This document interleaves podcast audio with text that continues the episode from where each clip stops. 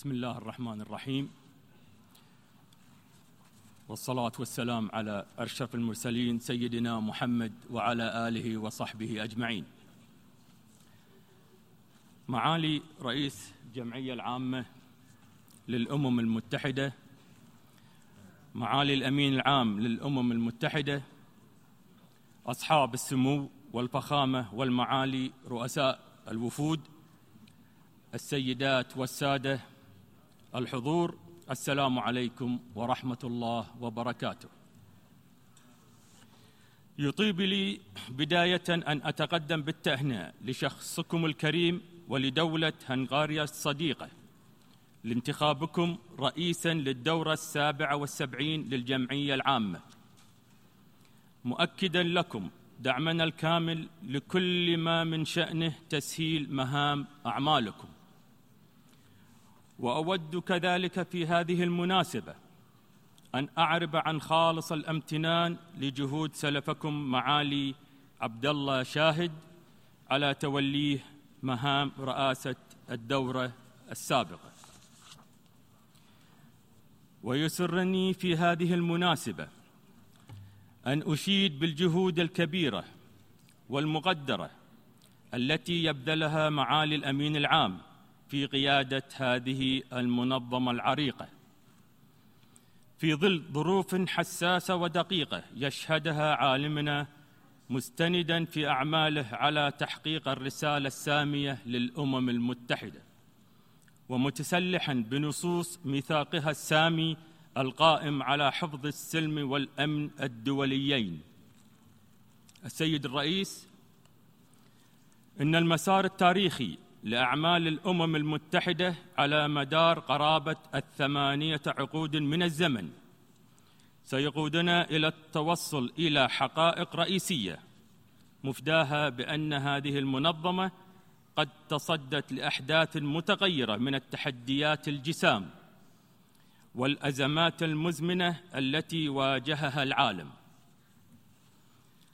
إن تعدد وتنوع صنوف التحديات والمخاطر التي تواجهها البشرية بدءا من تفشي الأوبئة القاتلة وانتشار أسلحة الدمار الشامل. وتنامي ظاهرة الإرهاب فضلا عن التهديدات المرتبطة بالكوارث الطبيعية وتغيير المناخ والفقر وارتفاع وتيرة المحاذير بانعدام الأمن الغذائي. يتطلب تعاونا دوليا يبتعد عن الحلول أحادية الجانب. ومن هنا كان لهذه المنظمة الدور الأبرز في التعاطي مع كافة المخاطر الطارئة والمزمنة والتي جاءت عبر مبادرة الأمين العام وعنوانها خطتنا المشتركة. الداعم نحو تحقيق أهداف التنمية المستدامة وفق أسس أكثر شمولية تراعي معالجة جملة العراقيل وتضع حلول مبتكرة قابلة للتطوير لرسم مستقبل أكثر وضوحا. مجددين في هذا الصدد تمسك دولة الكويت بالنظام الدولي المتعدد الأطراف ومبادئ وأهداف ميثاق الأمم المتحدة بما يكفل تحقيق الرسالة السامية لهذه المنظمة في خدمة البشرية جمعاء. وتعزيز الوساطة والدبلوماسية الوقائية لتجنيب الأجيال القادمة تبعات الحروب والنزاعات. السيد الرئيس يراقب العالم وباهتمام بالغ تطورات الأوضاع في أوكرانيا وما يتصل بها من تعقيدات متسارعة. باتت اثار أثارها وتداعياتها ملموسة على الأمن والاستقرار. ونؤكد هنا على موقفنا المبدئي والثابت المتمسك بمبادئ القانون الدولي وميثاق الأمم المتحدة. الرافض لاستخدام القوة أو التهديد أو التلويح بها في حل النزاعات بين الدول. ونشدد على أهمية الالتزام بالمبادئ الواردة في الميثاق. وفي هذا الشأن فإن دولة الكويت تدعم كافه المساعي الأممية وكذلك جميع الجهود الدولية الأخرى لخفض التصعيد ووقف إطلاق النار لإيجاد حل سلمي لهذه الأزمة. ذلك لأن تجارب التاريخ المعاصر أثبتت بأن السلام وما يرتبط به من آليات الوساطة والحوار كان وما زال هو الخيار الأمثل للنزاعات مهما طال أمدها.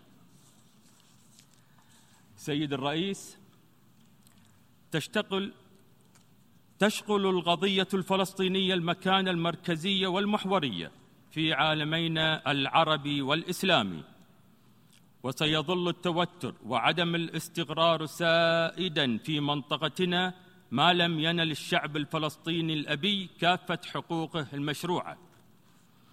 وما لم تتوقف إسرائيل سلطة الاحتلال عن انتهاكاتها المتواصلة للقانون الإنساني الدولي. مشددين على ضرورة بذل المساعي من أجل إعادة إطلاق المفاوضات ضمن جدول زمني محدد للوصول إلى السلام العادل والشامل. وفق مرجعيات العملية السلمية وقرارات الشرعية الدولية ومبادرة السلام العربية لإنهاء الاحتلال الإسرائيلي وقيام الدولة الفلسطينية المستقلة وعاصمتها القدس الشرقية على حدود ما قبل الرابع من يونيو سنة 1967 سيد الرئيس إن غياب الإجماع الدولي من جهة وارتفاع وتيرة التدخلات الخارجية من جهة أخرى سببا رئيسيا في استمرار الأزمة السورية التي دخلت عامها الثاني عشر وتمثل بذلك أحد أبشع صور المعاناة الإنسانية مجددين موقفنا الثابت بعدم وجود حل عسكري لها. وعلى أهمية العمل للتواصل إلى تسوية سياسية وفقا لقرارات مجلس الأمن ذات الصلة لا سيما القرار 2254 لعام 2015 بما يحقق ويلبي تطلعات وطموحات الشعب السوري الشقيق. وفي إطار الأزمة في اليمن الشقيق نجدد ترحيبنا بالاتفاق على الهدنة بين الأطراف اليمنية مع تأكيدنا على أهمية تنفيذ كافة بنودها مشددين بالجهود التي يبذلها المبعوث الخاص للأمين العام إلى اليمن في تعزيز الالتزام بالهدنة والتي جاءت برعاية الأمم المتحدة في سياق مبادرة السلام التي أعلنتها المملكة العربية السعودية. الشقيقة في مارس 2021 لإنهاء أمد الأزمة وصولا إلى الحل السياسي الشامل المبني على المرجعيات الثلاث المتفق عليها وهي المبادرة الخليجية وآلياتها التنفيذية ومخرجات الحوار الوطني وقرارات مجلس الأمن لا سيما القرار 2216 وفي ذات الصعيد الإقليمي ومن المنطلقات المبدئية المتصلة بالالتزام بقواعد حسن الجوار والواردة في ميثاق الأمم المتحدة فإننا نجدد الدعوة للجمهورية الإسلامية الإيرانية إلى اتخاذ تدابير جادة لبناء الثقة للبدء في حوار مبني على احترام سيادة الدول وعدم التدخل في شؤونها الداخلية. وتخفيف حدة التوتر في الخليج والحفاظ على سلامة وأمن وحرية الملاحه البحرية من أي تهديدات. سيد الرئيس إن دولة الكويت تقترب من الاحتفال بالذكرى الستين لانضمامها للأمم المتحدة عايشت خلالها وتفاعلت مع العديد من التجارب والمحطات التي شهدها العالم. والتي كان من أبرزها تجربة الغزو والتحرير لبلادي والتي جاءت كقصة نجاح لهذه المنظمة في التنفيذ الصارم لقرارات الشرعية الدولية وعلى رأسها مخرجات مجلس الأمن والجمعية العامة ذات الصلة. وقد زادت إيمانا بحتمية العمل الدولي المتعدد الأطراف وأهمية تفعيله بما يتوافق بتحقيق الطموحات والتطلعات في عالم يسوده الأمن والاستقرار والرفاه. ويكون خلاله صوت الشعوب هو البوصلة الرئيسية. سيد الرئيس إن دولة الكويت تعيش عرسها الديمقراطي المتمثل بالانتخابات النيابية لمجلس الأمة وبناء على توجيهات سامية وصريحة من القيادة السياسية قامت الحكومة بتوفير كل السبل وتسخير الإمكانيات وتوجيه كافة المسؤولين في الجهات الرسمية لتلتمس احتياجات المواطنين والسعي لحل المعوقات في إطار القانون.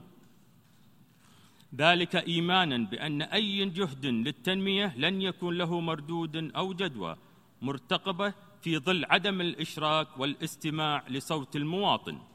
وهذا يتماشى مع تصورات رؤيتنا التنموية ذات الأبعاد المتعددة لخلق كويت جديدة في عام 2035 السيد الرئيس تشهد منطقتنا العربية في شهر نوفمبر المقبل حدثا رياضيا عالميا بارزا متمثلا بتنظيم دولة قطر الشقيقة. لبطولة كأس العالم لكرة القدم والذي يواكب ما تشهده من نهضة اقتصادية وحضارية ويؤكد على قدرتها على استضافة مثل هذه البطولات الكبيرة متمنيين لها نجاحا استثنائيا باعتبارها أول دولة عربية وإسلامية تستضيف هذه البطولة الدولية والسلام عليكم ورحمة الله وبركاته. Thanks.